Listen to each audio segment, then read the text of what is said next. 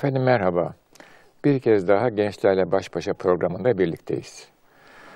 Bu programda bendeniz emekli öğretim üyesi Saadettin Ökten ve gençlerimiz hazır bulunuyorlar. Burada sizlerle mimarlık veya mimari üzerinde bir sohbet yapmayı düşünüyoruz. Hepimizin bildiği gibi mimarlık ve mimari şehirlerimizde, kırsalımızda daima gözümüzün önünde olan, kullandığımız, içine girip çıktığımız binalardan oluşmakta. Bunların kompozisyonu bu kadarla kalmıyor. Bunun içindeki eşyaların durumu ve yollar, caddeler, sokaklar, meydanlar hepsi genel manada mimarinin mevzu içine giriyor. Şöyle söylemek herhalde daha doğruluk zannediyorum. Mimari tabii çevrenin ötesinde inşa edilmiş bir çevre oluşturur. Peki bu mimari dediğimiz hadise bir ihtiyaç mıdır? İsterseniz buradan başlayalım konuşmaya. Efendim insan dediğimiz varlık tabiatta, yalın tabiatta tek başına var olamıyor. İnsan dediğimiz varlık diğer canlılardan farklı olarak tabiatın içerisinde kendisine barınak, korunak, ev, mesken, iş yeri vesaire inşa etmek zorunda ki yaşayabilsin. Dolayısıyla tarihin derinliklerinden itibaren insanlar daima kendilerine yapay bir çevre üretmişlerdir. Hiçbir zaman tabiatın içinde, belki bakir ormanlardaki onlarda da çok e, muhtemel ve mümkün değil. Tabiatla beraber hiçbir şey üretmeden yaşamak mümkün olmuyor. Bunlara baktığımız zaman şöyle veya böyle insanların çeşitli zamanlarda farklı malzemelerle yapılar ortaya koyduğunu görmekteyiz. Bu yapıların hepsinin bir fonksiyonu var. Örneğin barınmak için evlerimiz, çalışmak için iş yerlerimiz, eğitim almak için okullarımız vesaire bunu böyle uzatabiliriz. Devlet yapıları, askeri yapılar, kültür yapıları, hatta ulaşım yapıları. Ulaşım adet, aletleri değiştikçe ulaşım yapıları da fonksiyon değiştirmiştir, biçim değiştirmiştir ve teknoloji değiştirmiştir. Demek ki hepsi farklı farklı olan bu yapılar hayatımızda vazgeçilmez unsurlar. Gerek birey, birey hayatında, gerekse toplumsal hayatta biz mimariyle her gün karşı karşıyayız. Burada altını çizmemiz gereken bir şey var. İnsan dediğimiz varlık temas ettiği her nesneden bir etki alır. Mesela güzel bir havayı gördüğümüz zaman içimiz açılır ve deriz ki bugün hava ne güzel. Hatta e, ruhuma sürür doluyor, neşe doluyor, gam kasavet unutuluyor. Karanlık bir havada ise tam tersi içime kasvet bastı diyoruz. Yani havadaki bir ışık, gökyüzünün bir rengi, bulutların esprisi bir anda iç dünyamızı değiştiriyor. Bu misalleri çoğaltmak mümkün, çok da kolay. Buradan şu sonuca varmak istiyorum. Her mimari eser, en basitinden en mütekamiline, en karmaşığına kadar her mimari eser insan üzerinde bir etki bırakır. Demek ki mimari eserin bir tarafta bir anlamda e, işlevi varken yani bizim kullandığımız, işimize yarayan, bize faydalı olan olmazsa olmaz boyutunda bir boyutu varken buna işlev veya fonksiyon diyoruz. Diğer taraftan da bunun yanında bize hemen bir etkisi e, olması söz konusu. Mimari eserin bu etkisi hemen fark edilmez. Çünkü mesela bir insanla karşılaştınız, bir hareket yaptı, bir jest yaptı, ses tonuyla, davranışlarıyla size mesajını çok net verir. Ama bir mimari eser baktığınız zaman cansız bir yapıdır, statiktir, durağandır. O size bir şey söylemez gibi görünür. Hatta siz onu istediğiniz gibi kullanabilirsiniz. Gücünüz varsa değiştirirsiniz. Çok da güçlüyseniz ortadan kaldırabilirsiniz. Ama hatıraları kalır. Dolayısıyla mimari eserin demek ki adeta fısıltıyla hatta hiçbir şey söylemeden verdiği bir mesaj var. Bunu insanlar düşündükçe daha net anlıyorlar. Bir başka husus mimari eserin mesajı e, bütün gün devam eder ve bütün mevsimler boyu sürüp gider. Zamanın değişimi altında yani yaz, kış, sabah, akşam, gece, gündüz e, mutlu mutsuz insanlar, e, ruh halleriyle insanlar bu esere baktıklarında eser sabit kalmakla beraber farklı intibalar oluşur insan üzerinde. Dolayısıyla mimari eserin mesajı toplumsal, devamlı ve sükunet içindedir. Belki hani bağıran bir insanın e, etkisini ve tepkisini çabuk alırsınız. Ama yavaş konuşan ve devamlı bir insanın etkisi hemen hissedilmez, uzun bir zaman içinde görülürse mimari eser de aynı bunun gibidir. Bu kadar uzun sözü niye söylüyorum onu biraz sonra açıklamaya çalışacağım size. Demek oluyor ki her mimari eserin bir e, sesi, bir nefesi, bir haberi var. Fonksiyonun yanında. Buna kısaca isterseniz mimari eserin simgesel boyutu diyelim. O halde bir mimari eser iki e, temel ögeden oluşuyor. Bir tanesi fonksiyonel boyutu, onun mutlaka olması lazım, işe yaraması lazım. Bir ikincisi de o fonksiyonel boyutun hemen yanında, onun önünde veya ardında bir e, simgesel boyut. İşte o simgesel boyut mimari eserin yapan insanın, üreten toplumun, o eseri ortaya koyan mimarın veya teknik adamın ardındaki felsefenin, düşüncenin, duygusallığın malzemeye geçirilmesiyle oluşuyor. Sanki bir, bir mimari esere baktığımızda karşımızda onu üreten medeniyet tasavvurunun maddeye geçmiş, şekillenmiş, cisimleşmiş yani eski tabirle tecessüm etmiş halini görüyoruz. Dolayısıyla her mimari eserde belki fonksiyon var ama onun hemen yanında bir ruh hali, bir mesaj, bir tasavvur, bir hayal ve bir ideal var. Şu halde bu ideal nereden çıkıyor, nasıl oluyor diye merak edersek bunun cevabı da gayet net bir şekilde ortaya konabilir. Üslup meselesidir. Nasıl bir insanla karşılaştığınız zaman o insanın tavrı, tarzı, jestleri, konuşma tonu vesairesi sizde bir etki uyandırıyorsa mesela diyorsunuz ki çok nazik bir adam.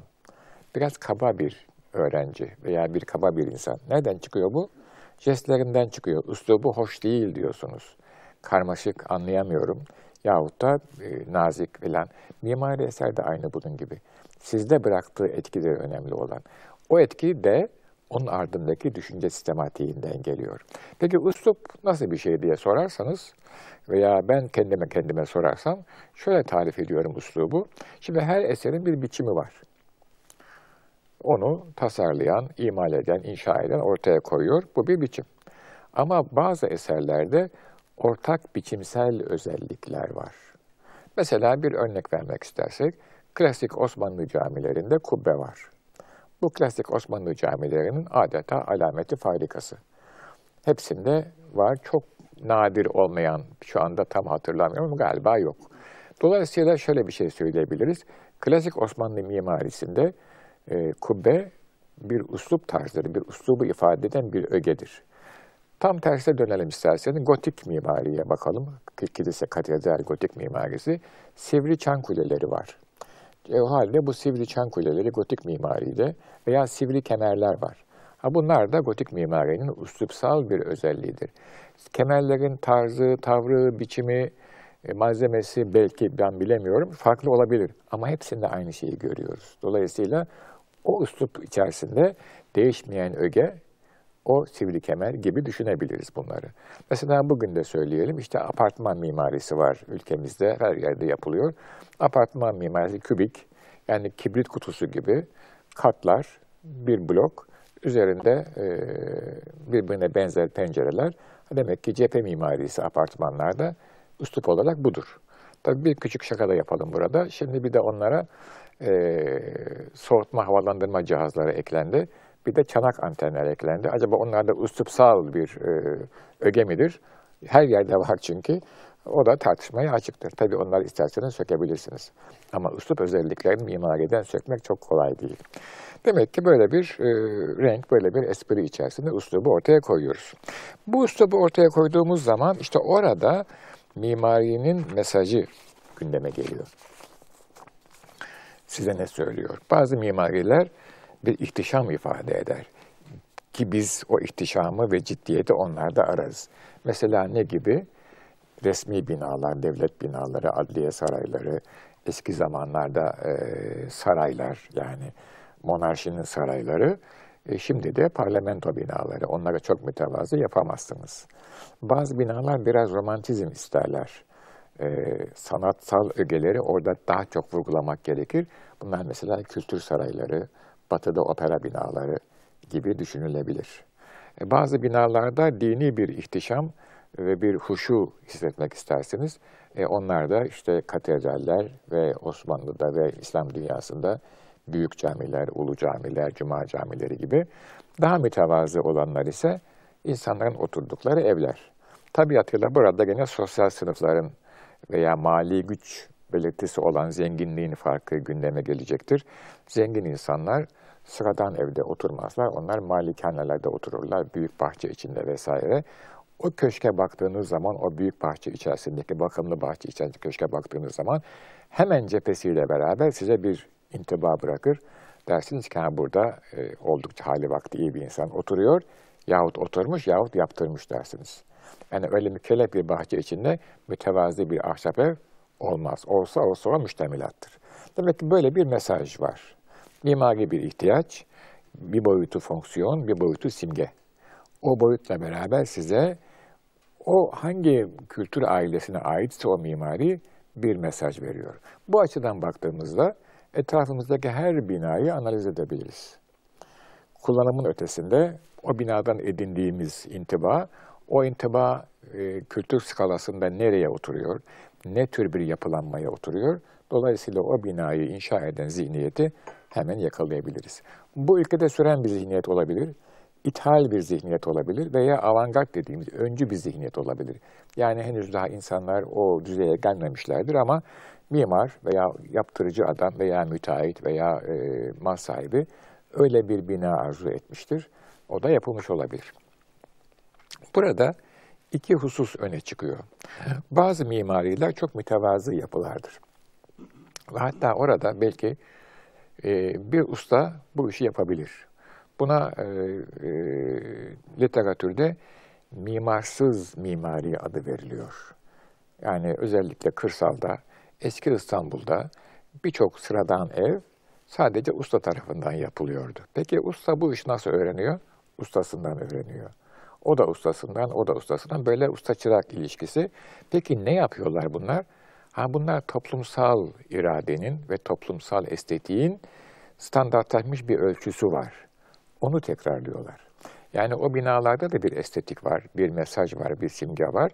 Ancak o simge onu inşa eden ustaya ait değil, onu inşa eden e, iradeye ait değil, topluma ait.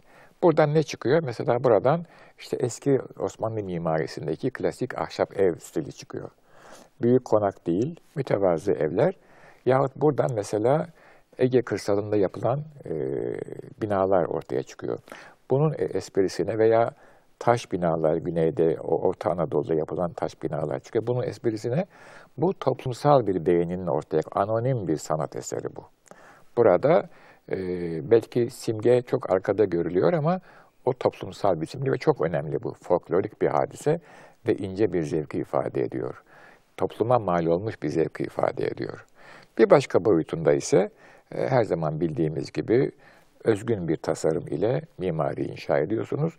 Burada işin sanat tarafı önde, zanaat tarafı arkada kalıyor. Ha burada şunu söylemekte de yarar var. Belki unuttum söylemeyi.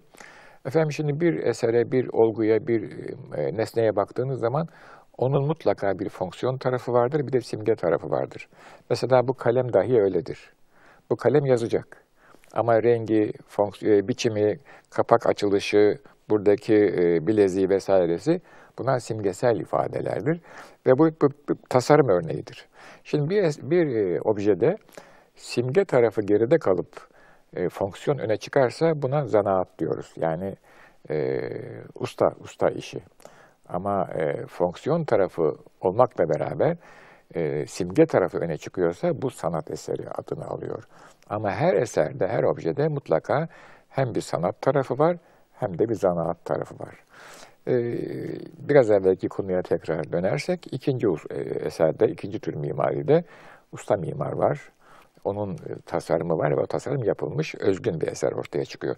Bu adeta tek bir üretim gibidir. Onun başka benzeri olmaz. Orada da fonksiyon vardır ama o, o fonksiyon aynı zamanda eserin sanat tarafının gerisinde kalmıştır. Ne gibi mesela bir opera binası yapıyorsunuz veya özgün bir mabet inşa ediyorsunuz veya bir üniversitenin saygın bir kitaplığını inşa ediyorsunuz. O önemli bir yapı, simgesel bir yapı yahut e, bir parlamento binası inşa ediyorsunuz. Bütün bunların hepsinde bir anlamda onlar tek eserlerdir. E, sanat tarafı mutlaka ve mutlaka simgesel anlamı fonksiyonunun mutlaka önünde olmak icap eder. Böylece mimari hakkında bir küçük e, deneme sunmuş oldum sizlere. E, mimari bir ihtiyaç, insan dediğimiz e, varlığın, toplumun e, mekanlara ihtiyacı var, fonksiyonlarını ifade edebilmesi için. Doğada tek başına, yalın doğada yaşayamıyor. Mimari bir ihtiyaç olmakla beraber hemen onun yanında, bazen önünde, bazen ona eşit, bazen arkasında bir de simgesel ifade var mimaride, her yapılan binada. O simgesi ifade de onu üreten zihniyetin, soyut ve e, teorik zihniyetin hayata yansımasından, onu üreten estetik tercihin maddeye yansımasından ibaret. Ve bu simgeyle bina, yapı sizi etkisi altına alır. Hatta öyle deniyor ki mimari, mimari eser sessiz ve devamlı bir eğitmendir. Size daima bir şeyler söyler mimari eser. Ve siz yavaş yavaş onu temellük edersiniz. Ve mimari eser aynı zamanda sürekli bir eğitmendir. Diyelim ki e, birebir ders alıyorsunuz, bir sınıfta, dershanede, şurada, burada. Neticede oradaki eğitim sürelidir. Zil çalınca bitiyor. Ama mimari öyle değil. Yaşadığınız müddetçe o şehirde, o köyde, o kasabada, o anıtla, o bina ile temas ettikçe, onu gördükçe, hayalinizden silinmediği sürece o size bir şeyler söyler. Siz de ona bir şeyler yüklersiniz. Ee, burada benim söyleyeceklerim sona erdi. Şimdi bizim formatımızda soru sorma faslı var. Ee, bu konuyu açan, e, tamamlayan sorularınızı bekliyorum. Buyurun efendim. Hocam mimariden bahsettik. Burada benim de kafama takılan e, bir soru oluştu. Şimdi e, baktığımız zaman Osmanlı'nın kendi kültür mirasını yansıttığı bir mimarisi var. Bizim de 1940-1950'lerden sonra baktığımızda hani bir Osmanlı dönemi gibi muhteşem belki de mimari eserlerimiz yok. Bu sadece bizim e, ülkemize ait bir şey mi yoksa dünyada mı bu konuda bir gerileme var? E, ya da yeni bir kültür mirası oluşturamadığımız için mi yeni bir e, mimarimiz oluşmadı? Burada cevapta sorunun içinde siz söylediğiniz esasında şimdi her mimari birikim arkasında ciddi bir düşünsel e, ve duygusal birikimin ürünü olarak ortaya çıkar. Her mimari oluşum, ürün e, silsilesi. Eğer sizde özgün düşünsel ve duygusal bir birikim yoksa onu maddeye aktaramazsınız. Çünkü insan davranışı daima önce bir irade, bir tercih belirtecek, sonra eyleme geçecek. E şimdi ben bakıyorum yani bahsettiğiniz dönemde e, Türkiye'de ya da İslam dünyasında özgün daha evvel olmamış. O çağa uygun ama özgün kendi kültürel mirasının medeniyet tasavvurunun devamı olan bir e, düşünsel ve duygusal birikim var mı? Bu yok. Ne var? Reaktif bir duygusal birikim var. Düşünsel birikim eskiyi tanımaya çalışıyor, batıyla hesaplaşmaya çalışıyor. Yani kendisi bütün dünyaya ve kendisine öncelikle bir fikir, bir tez, bir duygusal ve düşünsel e, birikim sunamamış. E tabii ki mimarisi de bunun yansımasını aynen göreceğiz. Dolayısıyla bu çok şaşılacak bir şey değil. Ayrıca biraz evvel bahsetmeye çalıştığım o büyük birikim, yani hem zihni hem kalbi, gönül birikimi öyle her zaman her çağda olur bir şey değil. Dünyaya tarihine baktığınız zaman özellikle medeniyet tarihine e, çok nadir olarak görüyorsunuz. Birkaç yüzyıl sürüyor, sonra bitiyor. Sonra tekrar veya taklit devri başlıyor. O bakımdan ben bunu çok normal karşılıyorum. Makul bu. Yani Osmanlı medeniyet hamlesi belki bir yüzyıl sonra bilemiyorum. Bugünün, bu çağın şartlarına uygun olarak ama öze bağlı e, değerlerle yeni bir biçim üretecektir. O noktada bir şey söyleyemem. Ama şu anda olan şey işte bizim e, dünyaya yaptığımız fikri ve sanatsal, e, duygusal katkı ne kadarsa mimaride o kadar oluyor. Efendim zannediyorum e, bize ayrılan zamanın sonuna geldik. Veda etme vaktidir. E, muhterem seyirciler sizleri saygıyla, sevgiyle ve muhabbetle selamlıyorum. Ve Allah'a ısmarladık diyorum efendim. Hoşçakalınız.